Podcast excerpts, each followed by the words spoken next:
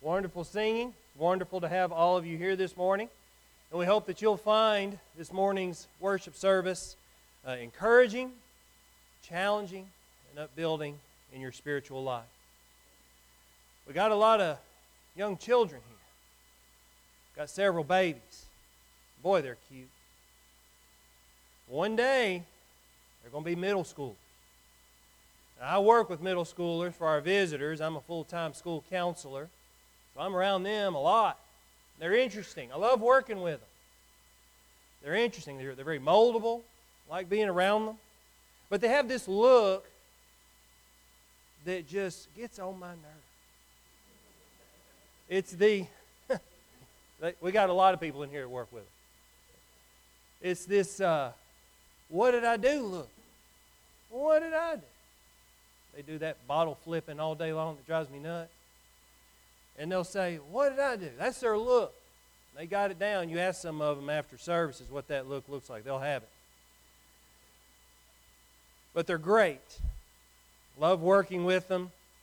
And they're, they're, they're moving into that age where they want their independence, right? Because they're old enough now. They're teenagers. They got their new adult brains, even though it's not very adult. It's not very childlike either anymore, so they're learning new stuff. They're thinking in new ways, and it's all very interesting, and they want their independence. But yet they still need their parents, their communities. They still need them a great, great deal. And even though they still need us, they sometimes talk back. And we all did that. It's not just, you know, middle schoolers here, but throughout the teen years, you might have, you know, uh, talked back to your parents. I did it once, that was all I needed. But you might have talked back to your parents as well, and, and it happens because sometimes they talk back. But in the scriptures, we read in Malachi chapter 3 that the Israelites were speaking words against the Lord. They were speaking words against the Lord. They weren't very happy with how things were going, and they let it be known regarding where they were in their lives and where they were uh, with God at the time. Let's turn there, please. Malachi uh, chapter 3.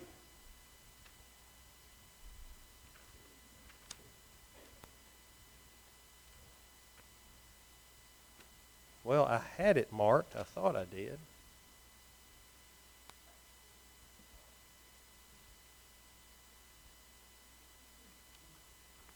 There we are. Malachi chapter 3, verses 13 through 15. Your words have been arrogant against me, says the Lord. Yet you say, What have we spoken against you? You see, there's the word. What, what have we done? What did I do? What have we spoken against you? You have said, It is vain to serve God. What's the point? Why serve God? And what profit is it that we have kept His charge? We've been faithful. What's it gotten us? And that we have walked in mourning before the Lord of hosts. We have mourned for God. So now we call the arrogant blessed. That's what the Israelites were doing. They had left their faith. They're no longer serving God, and they're seeing the arrogant as something that they would aspire to. Of course, the Lord would speak against tell you not to be arrogant, tell you to be humble. But now the Israelites are kind of changing their position on the matter, and they call the arrogant blessed. Not only are the doers of wickedness built up, but they also test God and escape. Those who, who do wicked, the Israelites, are speaking well of them. They are praising those who are arrogant. They are praising those who are wicked. And they, they see that divine worship, that obedience to God and repentance were just absolutely useless. That if they did those things, they were no better off, and if they refused, they were none the worse. It costs something, you see, to be obedient to God. And the Israelites needed to humble themselves to walk with Him. It costs us today to walk and be obedient to God, but you, you have to ask yourself is it worth the cost? Indeed, it is. for those of us who experience the love of God and experience the wisdom of the Holy Spirit and who know and understand the love of Jesus Christ, it is definitely worth it. But sometimes some people find themselves speaking against the Lord. There are many today who speak against the Lord in every conceivable way. Yet these same people need God desperately. They need His wisdom, they need His teachings to live a life they, they actually will enjoy, and they need the Lord desperately. But they don't quite know it. So this morning we're going to look at a few ways that people speak against the Lord. The first one we've already looked at here in Malachi. And maybe that's you this morning. I've served God, and what has it gotten me? It's gotten you a lot. You probably just forgot about it. It's gotten you a great deal. You probably just had too hard of a heart to not see it. So don't speak against the Lord. Find His blessings. We'll talk about that this morning. Let's look first at Psalm chapter 14. Psalm chapter 14. Some people speak words against God's existence. Now we know of our Heavenly Father who created the world and who sent His Son, who sent the Holy Spirit to bring us the Word of God. We know who our Creator is, but there are many who do not, and so they speak words against His existence. Psalm chapter 14, beginning with verse 1. The fool has said in his heart, There is no God. They are corrupt. They have committed abominable deeds. There is no one who does good. The Lord has looked down from heaven upon the sons of men to see if there are any who understand, who seek after God. They have all turned aside together, they have become corrupt. There is no one who does good, not even one. We in this world today, we want to be good, don't we? Well, those who say there is no God, they do corruptible things. They do those, those evil things. A man was once asked if he believed in God, and the man replied, Well, I've never seen him. Well, neither had he seen electricity, neither had he seen pain nor sorrow, but of course they all exist. And of course, the question is have you ever seen your brain? You have not, but you know it's there because there is evidence to that fact. And there is evidence of the existence of God. Romans 1 and verse 20 For since the creation of the world, his invisible attributes, his eternal power and divine nature have been clearly seen, being understood through what has been made, so that they are without excuse. Evolutionists, their problem is they must have something to start from, and they don't know what that is. We start with, the Christian, the believer, starts with Genesis 1 1, where in the beginning God created the heavens and the earth. In this explanation, if you go to Apologetics Press, go to other reputable websites about science and about Scripture, you'll see how they work perfectly in conjunction with one another. And here's a quick lesson on that for design implies a designer. You all have watches, many of us do, and this is the inner workings of a watch. Now, if you were to go out here and find one and picked it up and looked at it. Wow, all these parts must have come together right at the same time and made this watch. The weather must have been perfect. The metal was laying over here and it made and all that. No. You look at that watch and you see that there must have been a designer. There must have been someone who said, let's create this item. Well, we also know that as we look at nature, that there is beauty and order found therein. That there are things that you look at, the invisible attributes. You can see it and know that there must be a designer, that there must be a creator. I can recognize myself an artist uh, through his work. I know what it looks like whenever I see the brushstrokes or, or the designs of the characters. I know what artist did that. I know that it would take a higher being to create the beautiful things that we see all around us. Well, many people still, though, speak against God and His existence. Some people also speak against God and His ability. They accuse God of writing a book that man is unable to understand.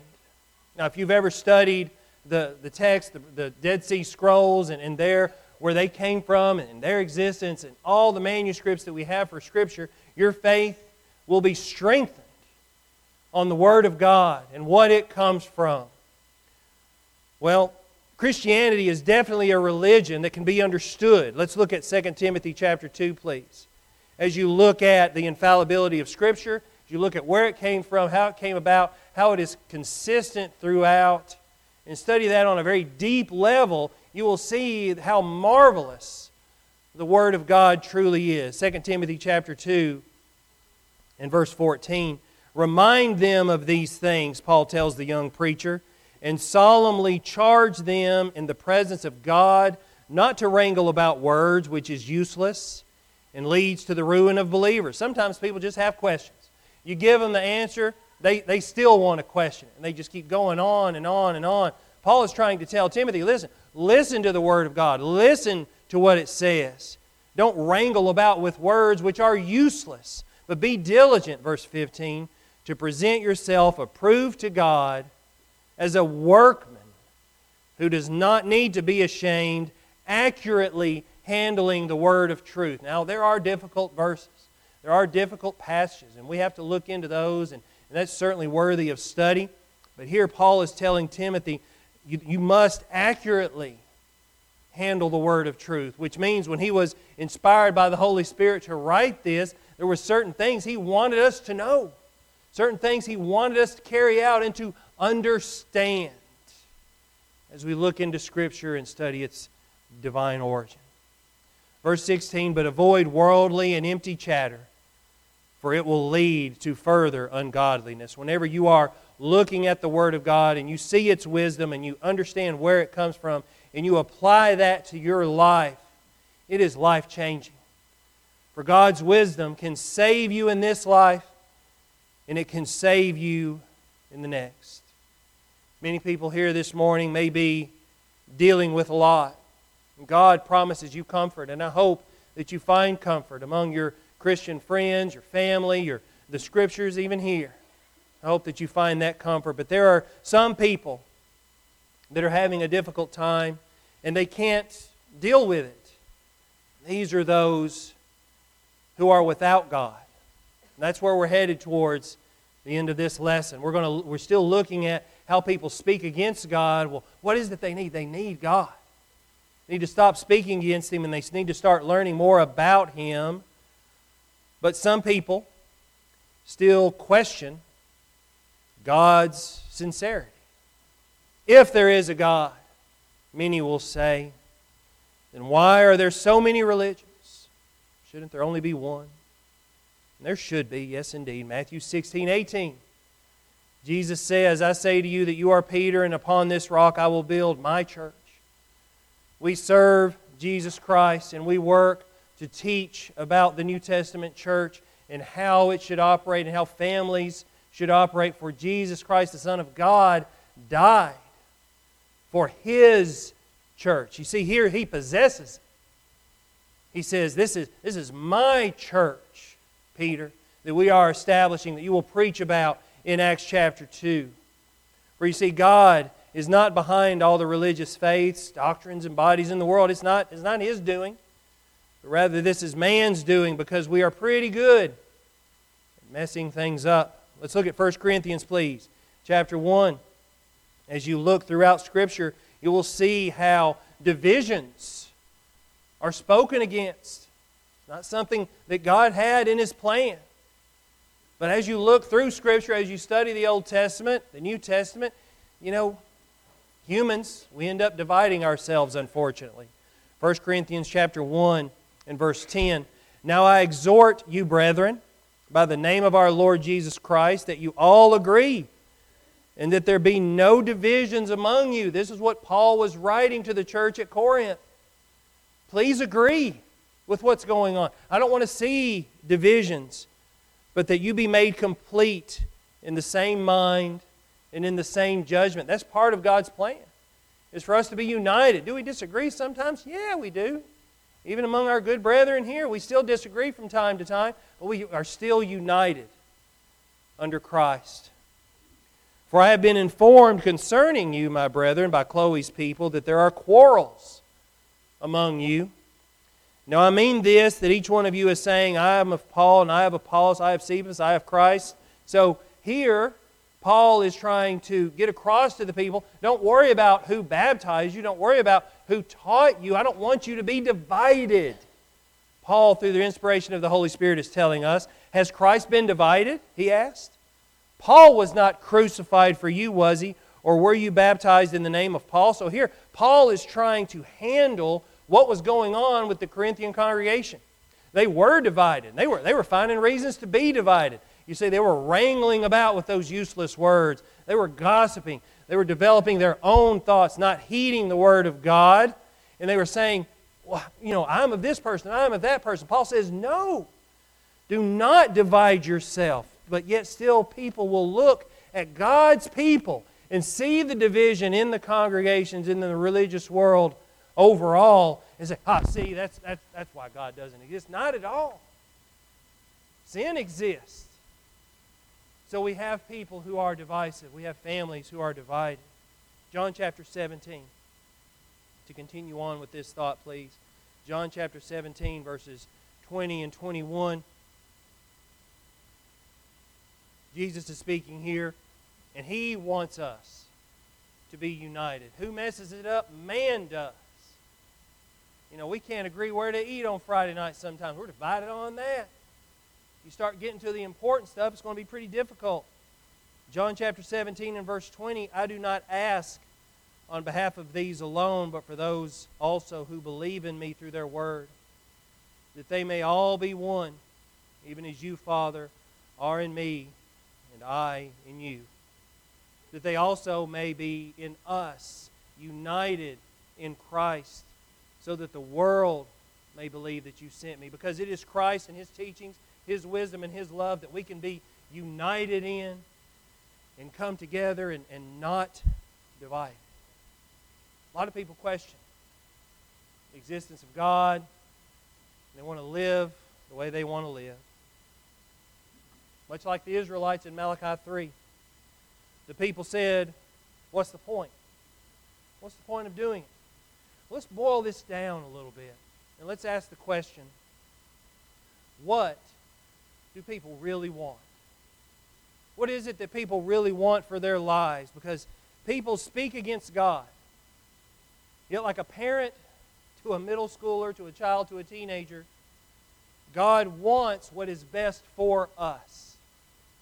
Even the most faithful among us might speak against God and might, might question what's going on with Him, yet always he wants what is best for us. And unfortunately, we have a hard time listening to Him. We speak against Him when we're hurt, and we neglect our service to Him. And then when we're at our lowest, we finally look up and, and, and ask, What has happened? What has happened in my life? I thought I was going after what I really wanted.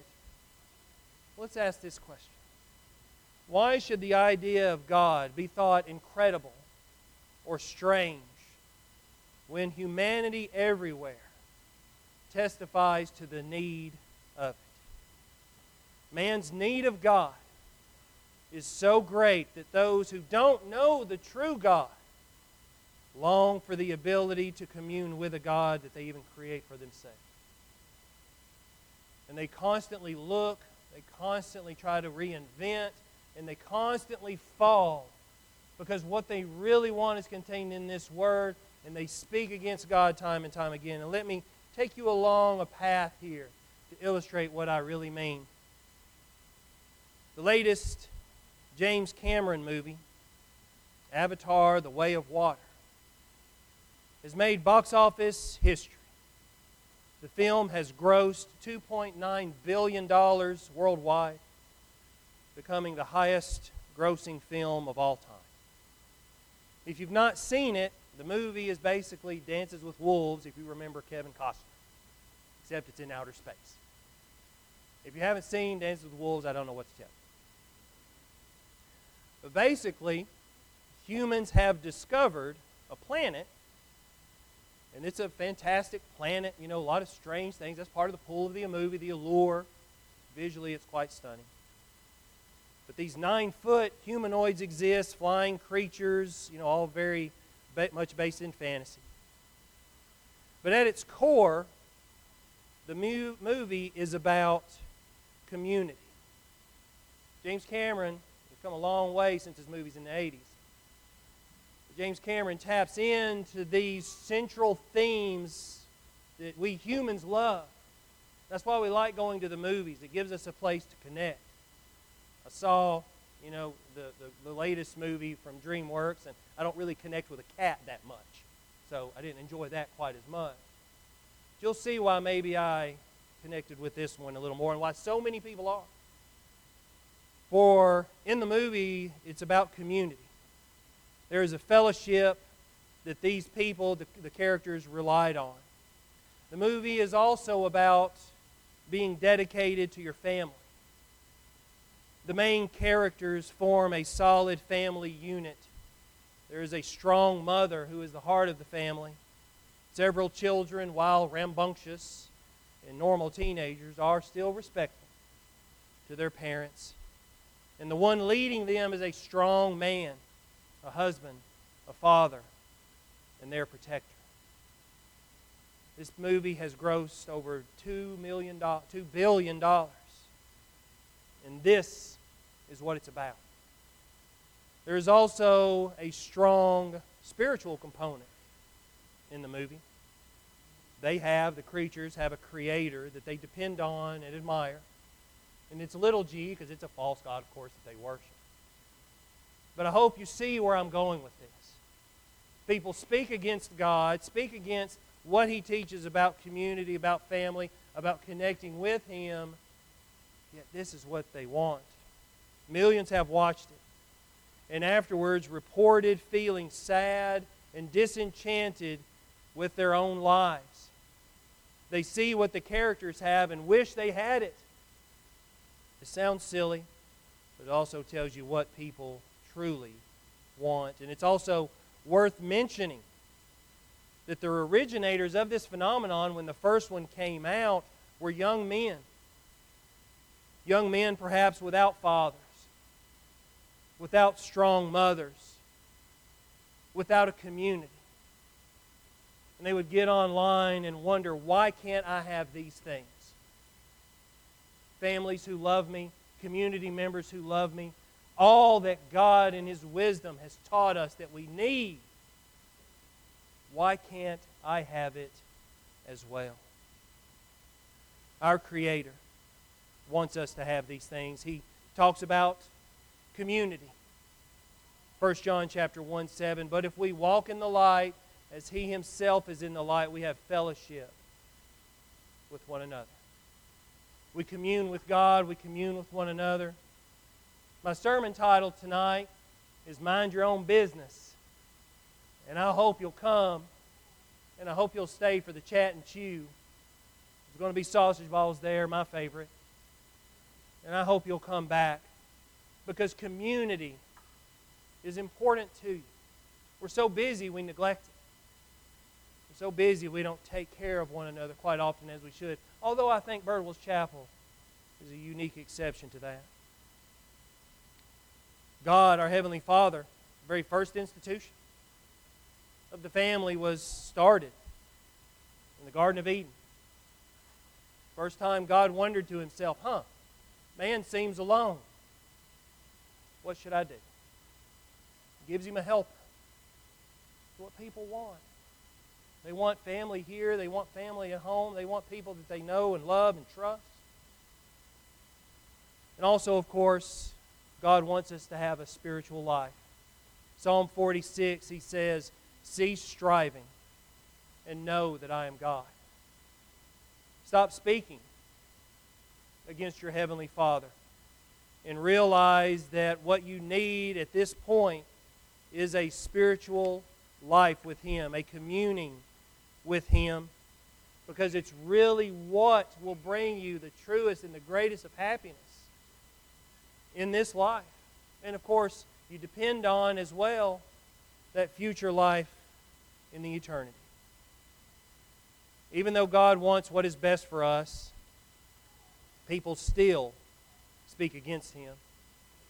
But may your words as a Christian bring you closer to Him so that you may live for Him and have that life. Not, not an easy life, not, not a perfect life, but a life that throughout thick and thin, you know that you can always depend on Him because ultimately that is what we really want. we got to take care of our spiritual lives and stop speaking against Him. Is it worth it? Yes, indeed. If you're questioning like the Israelites did in the book of Malachi, then Satan's been whispering something in your ear. You need to tell him to, to go somewhere else. You need to start listening to your Heavenly Father.